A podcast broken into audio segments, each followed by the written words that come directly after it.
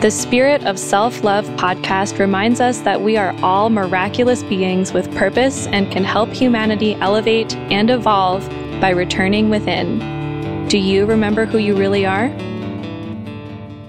Today's feature on Spirit of Self Love podcast is Marley Jamason. Marley is an intuitive business coach who helps entrepreneurs uplevel into a soul aligned, profitable, and joyful business. Through energy work, mindset shifts, healing deep personal traumas, holistic therapies, and following her soul purpose. Today, she specializes in helping people release societal conditioning, stagnant energy, limiting beliefs, and unresolved traumas that have been holding them back in life and career so that they can own their empowerment and live a truly soul aligned, magical life. Our episode begins right after we share ceremonial cacao together. And in this episode, we talk about the importance of releasing codependent relationships to embrace true empowerment. Our conversation about honoring our spiritual journey begins now.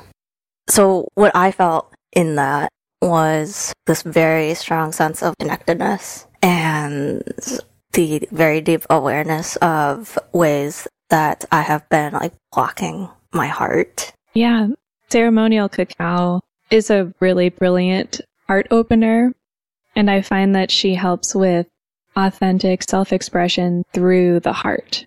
And also, she works with a lot of sacral energy as well. And she's a really beautiful, sacred plant spirit that you can commune with. I noticed a shift in you, you know, slightly more grounded and open. Yeah. It's amazing how quickly it can shift, and we just had a micro dose of ceremonial cacao. The company that I get my ceremonial cacao from, it's called Firefly Cacao, and on Instagram it's ceremonial cacao. So what they do that's pretty unique to them is they create the ceremonial cacao, they prepare it in that wafer form, so these little circular discs so that it's a lot easier to dose for yourself.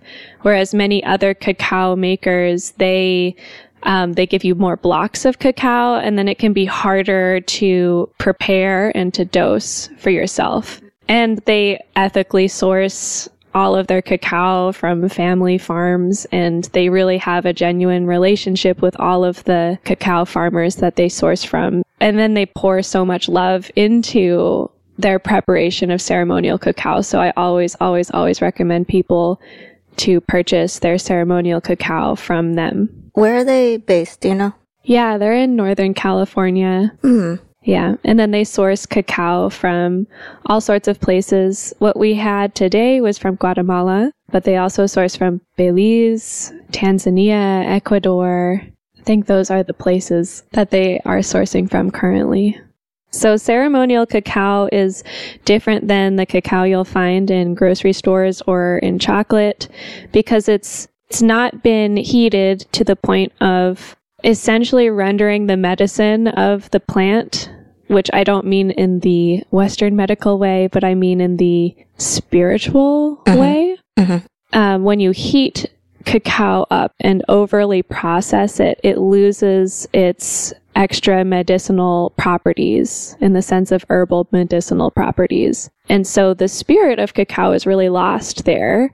And I think it's okay. It's totally fine to consume chocolate and other forms of cacao. Mm-hmm. Maybe source it mindfully. You know, not everything has to be in ceremony necessarily, but ceremonial cacao, it has the spirit of cacao. And when you make it in drink form, you're mindful to not heat it past the point where it will render the medicinal properties, which are heat sensitive as well, the biochemical properties, essentially inert. Cacao has been used, collaborated with, really resourced for thousands of years since you know, the ancient Mayans would collaborate with her.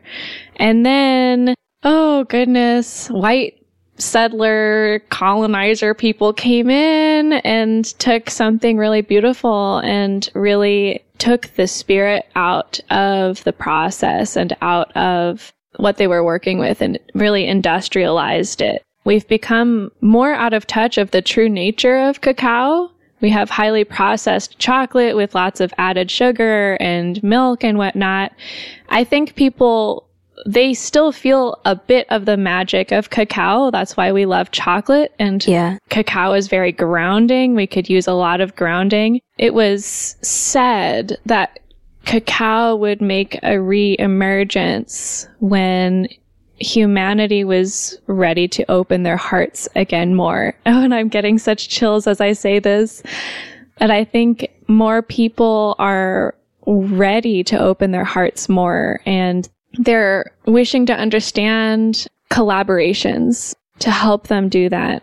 Plant medicine in general, I was thinking about this the other day. It's like if you're having sex, just bear with me. Yes. You know, it's not really fun or fair to you or your partner if you're just like laying there passive, like, do it to me. That's not going to be the most fulfilling sex Right. that you have, at least partnered sex, right? Yes. at least in United States society and many other societies of, you know, based on colonization and whatnot, the colonizer societies have developed this idea of being passive. So we want to take a pill and we want the pill to do everything and we don't want to be a collaborator in our wellness experience. Or we'd rather go to a teacher and have the teacher do the heavy lifting for our spiritual growth rather than sitting there crying on the floor, processing the deep fears that we need to process and let go of. Yes. With plant collaborators, it's the same way, whether you're working with herbals or essential oils or hydrosols or cacao, ceremonial cacao, or other forms of plant medicine.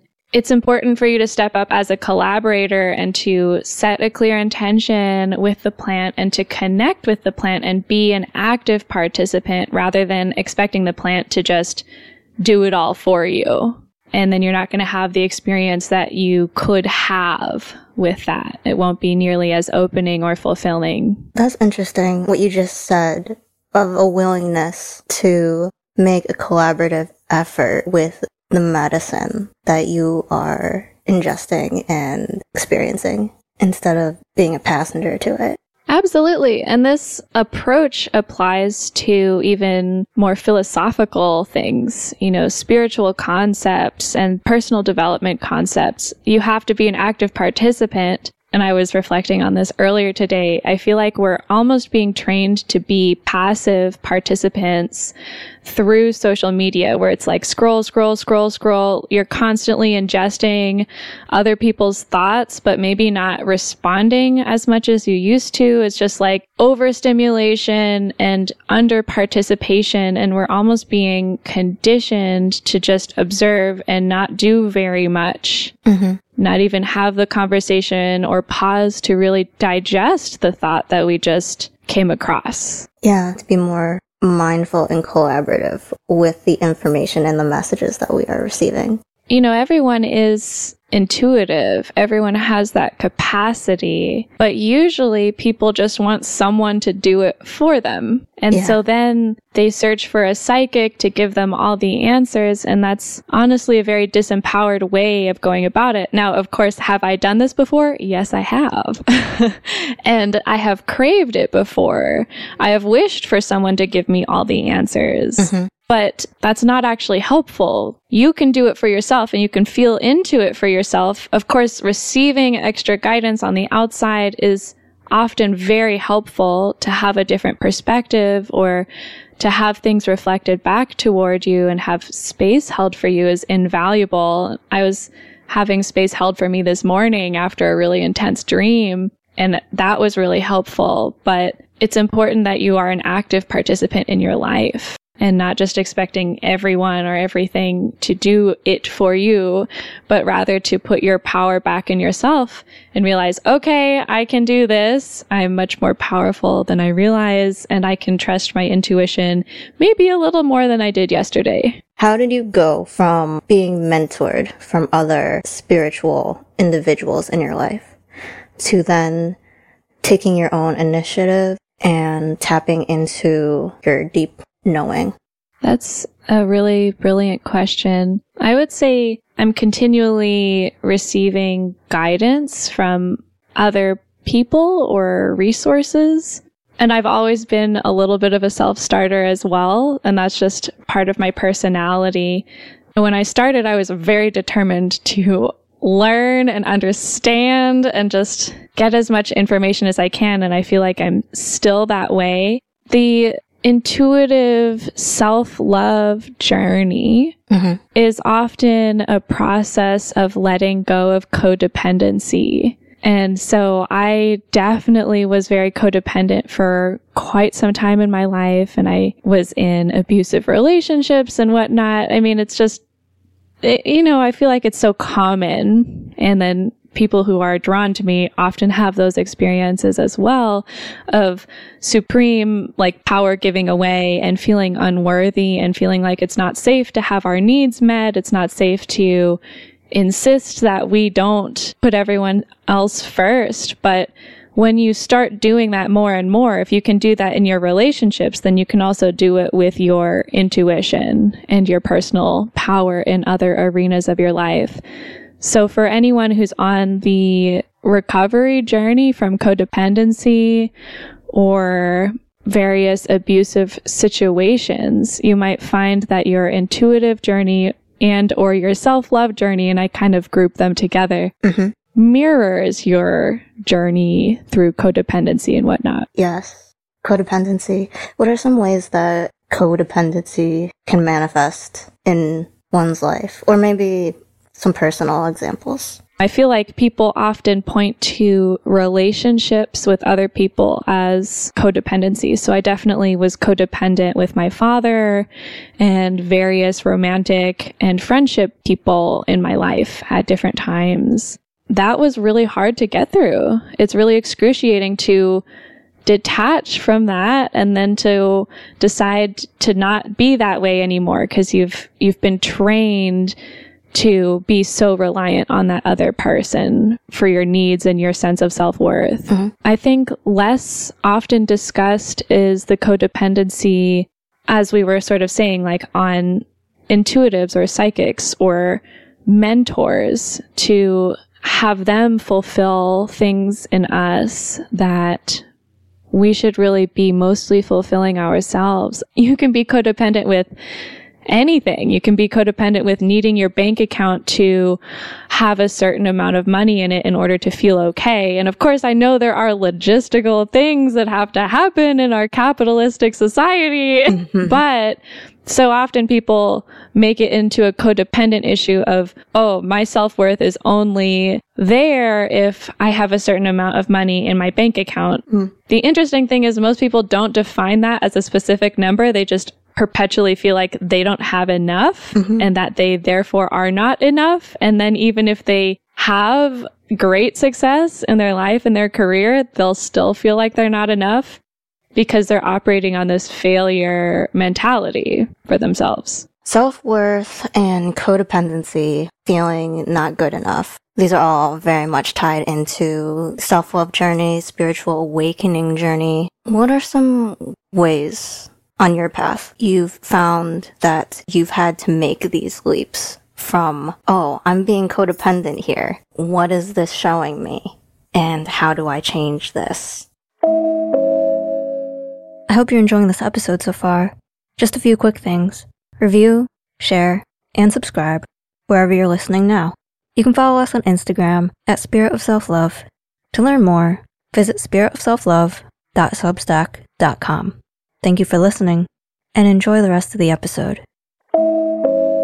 You know, I would say I'm still definitely in process with a lot of these things. People think that there's an endpoint where it's like, ah, I 100% understand and accept myself. Realistically, in the human experience, we're just in constant dynamic ebb and flow. So it's like, oh, you have that trauma, you have that pattern, you resolve as much as you can at that time, you go on, you up level, and it smacks you in the face again. You know, that's what happened to me last night with my dream. I was like, I thought I was done with this. but it's really more like the scene from Shrek where Shrek is like, ogres are like onions. Yeah. they have layers and so do we. yes. We have layers. So just to even frame my response as like this is a layered journey, a cyclical journey, more like a spiral that is not going to be a linear progression. As you experience more, you'll understand how to care for yourself better and how to shift through it more efficiently. Mm-hmm. So you won't have to feel like you're suppressing yourself or oppressing yourself. Mm-hmm. You know, I had a funky dream about something like a very deep familial trauma. And in the past, it would have taken me a few days or a week or weeks to really shift out of the stuck energy. But because I'm so devoted on my self care routine and I've just been around the block so many times, I know how to handle myself when I wake up with that fear, that very visceral fear in my body and my chest, my throat, where it's like, oh, I don't know if it's safe to exist here. it's been pointed out to me, and I've had this realization where it's like, okay, I wasn't really like future projecting. It's just that I'm clearing things from my subconscious. Okay, I'm clearing that fear. I'm not future projecting necessarily. I'm not future predicting. It's like, nope, this is the aspect of me that feels separate and vulnerable. Let's call that back in right now. One thing that I experience is the familial and collective level trauma over the Holocaust. Mm-hmm. So some of my family experienced the Holocaust or was able to escape it. And as a spiritual woman of that lineage, gosh darn it, does it feel vulnerable to put myself out there? I've been aware of this familial trauma consciously since probably age eight, although I didn't have the courage to ask my family uh, directly about it until about 18 or later. It was sort of like something unspoken in our family or not spoken of frequently, but this very visceral fear of, whoa, is it safe? Are people going to attack me? And I feel like even if you've not experienced Holocaust trauma in your family, that's a very human fear to have. Is it safe to be me? If you're on your self love journey, that's probably a big question that you're asking yourself is, is it safe to be here as I am? And how much of me can I be and still be safe and still be accepted and still have a community and a life that I like? A lot of people think that they need to suppress or oppress various parts of themselves in order to have that safety or that life. But more and more people are realizing that that's not a sustainable way to go about it. You know, I had a chronic mystery illness for about nine years of my life. That was before I was spiritual. At least most of it was before I was spiritual. I remember when I was in college, I had my chronic mystery illness, which included chronic depression. I mean, I've been through like a lot. Yeah. so I've learned a lot and I have deep empathy for, for people who experience those things or something similar. I remember I was so, so, so, so, so depressed. I just, I couldn't find my way out of it. I had been depressed since age 15 or 16. So I didn't really know myself outside of depression, which was depressing just to think about.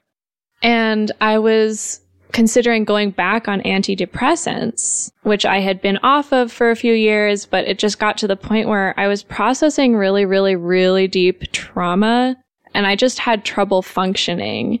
I wasn't into the holistic realm yet. I was pre-med biology major. So I just wanted something to help me get through the day. So I was about to go back on antidepressants and I told one of my closest friends at the time, and I'll never forget, you know, she just looked at me and she said, do you consider yourself depressed? And I realized I had hidden my depression from her so well that she didn't even know that I was depressed. And that was so isolating to feel that I had done such a good job of putting on a happy enough face that she didn't know what was going on in me. We see people tear each other down all the time. So it feels very vulnerable. In addition to that, we are so often afraid of our power.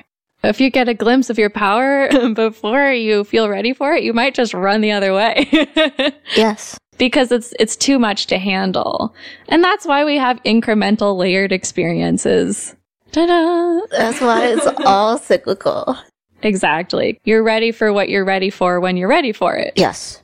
How does that integrate with being a mentor and being a coach? Earlier, we talked about how it's easy to become codependent on spiritual guides, gurus, intuitives. The way that I go about it is really holding space for the person to have their experience and process their fears. You know, so often people have been feeling like or or have been trained in a way, perhaps through abusive situations, to deny their feelings and for it to not be safe for them to have anything other than a positive experience. And even the spiritual personal growth community can be this way where it's like high vibes, positive vibes only. And it's like, wow, you are denying like half of your experience right there. you know, we're meant to ebb and flow.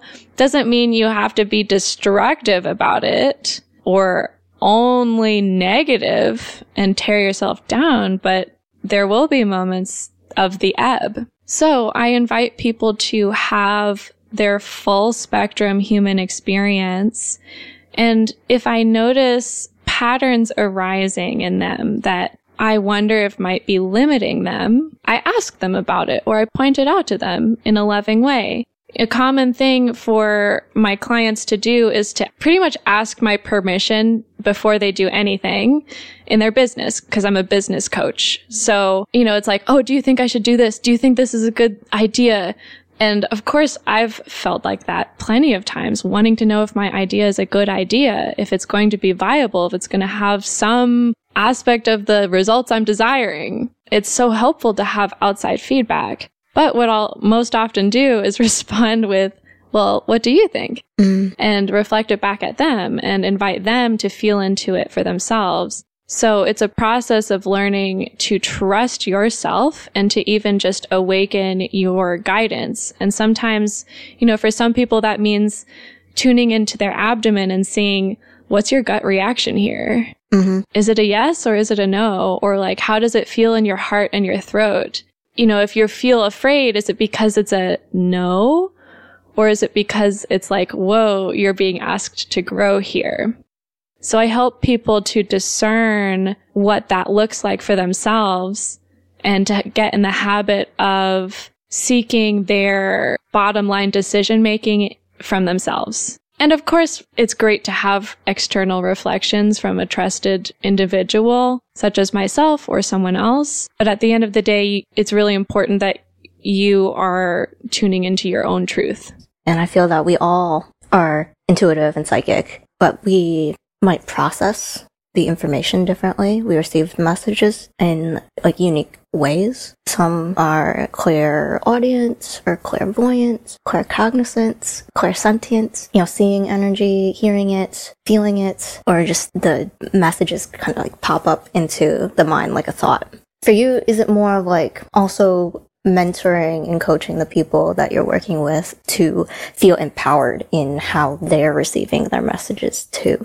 100%. And I love how you articulated all of that because we, we are all intuitive and will perceive it or receive it differently. So, you know, there are some individuals that will be primarily visual and a way to kind of guess how you're intuitive is to understand your learning style. Are you a kinesthetic learner? Are you an audio learner? I'm a little bit of everything. So guess what? I'm also a little bit of everything when it comes to intuition. so I can relate to all of the clairs, which is cool because then I can provide that guidance for people. But I always, always, always encourage people to tune into it for themselves and develop their own reference points because spirit is going to use your personal reference points to give you information. So, you know, if you're asking me what a rocking chair means, it's like, well, I have my own connotations of a rocking chair in my life.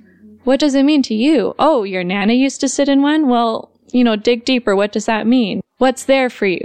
People are or can be afraid of their own power. Mm-hmm. You can have this vision of yourself in the future and it can totally terrify you. That doesn't mean that it's coming from a place of ego or badness, however you conceptualize that, but it, it might just mean, oh, you're having some resistance to that next level of you or that future level, Mm. and you're not really ready to step into it. When you are in the energy of potential, energy of intuition, and the energy of your highest self, you will very quickly feel what does not resonate in that way. So mm. your fears can become more amplified. And then people can feel like, oh my gosh, I'm doing something wrong. What's going on? Spiraling out of control. Marley, what did we do here? And it's like, whoa, okay, your fears are just not in resonance with this next level of who you are. Mm. And that's why they're all smacking you in the face right now. Awakening and strengthening our intuitive abilities, there is also this level of discernment that we are talking about of is this fear based? Is this resistance? So for that discernment to arrive, is that something that is best developed with a mentor? That's a really great question. And I would say it's going to vary from person to person. That's probably going to be my response for most things. it is my re- response for most things. I have found it absolutely invaluable to work closely with a mentor, whether it's a business coach or an intuitive or a friend, even. You know, you can be guides for each other. I've found it absolutely invaluable because of the different perspective offered. And so the other person is not emotionally identified with my experience the way that I am. And they've had a different life experience and they have their own way of connecting with intuition. And so it can show a deeper perspective. And in addition to that, there's something so beautiful about being witnessed and held in love. So when I had my difficult dream, I woke up from my difficult dream this morning. Incidentally, for me, Kundalini yoga just helps me transmute the physical fear energy out of my body really well. So I recommend that for people. But then after I was in process with letting go of that fear, I reached out to my coaches and I said, you know, most of all, I would, I would like to be witnessed and I would like to receive your perspective on this. You know, the brilliant thing is when you share your authentic experience, people share theirs and you realize we're not alone in this at all. you help each other. So, you know, I, I imagine my coaches learned something from me today, just as I learned from them. And you develop this beautiful bond with another person that reinforces the idea that you are not alone and you are not separate. You can learn more about Marley on our website, marleyjamason.com, and you can find her on Instagram at Marley Jamason. We hope you enjoyed being a part of the first half of our conversation. Be sure to listen to part two with Marley Jamason, where she speaks more about her coaching practices, healing parallel lives, and more of her spiritual perspective. Thank you for listening today. You are loved so profoundly. Thank you for being here at this time to assist in the evolution of humanity. Thank you for being a leader of the self love movement. Remember who you really are, love always, and I'll meet you at the next one.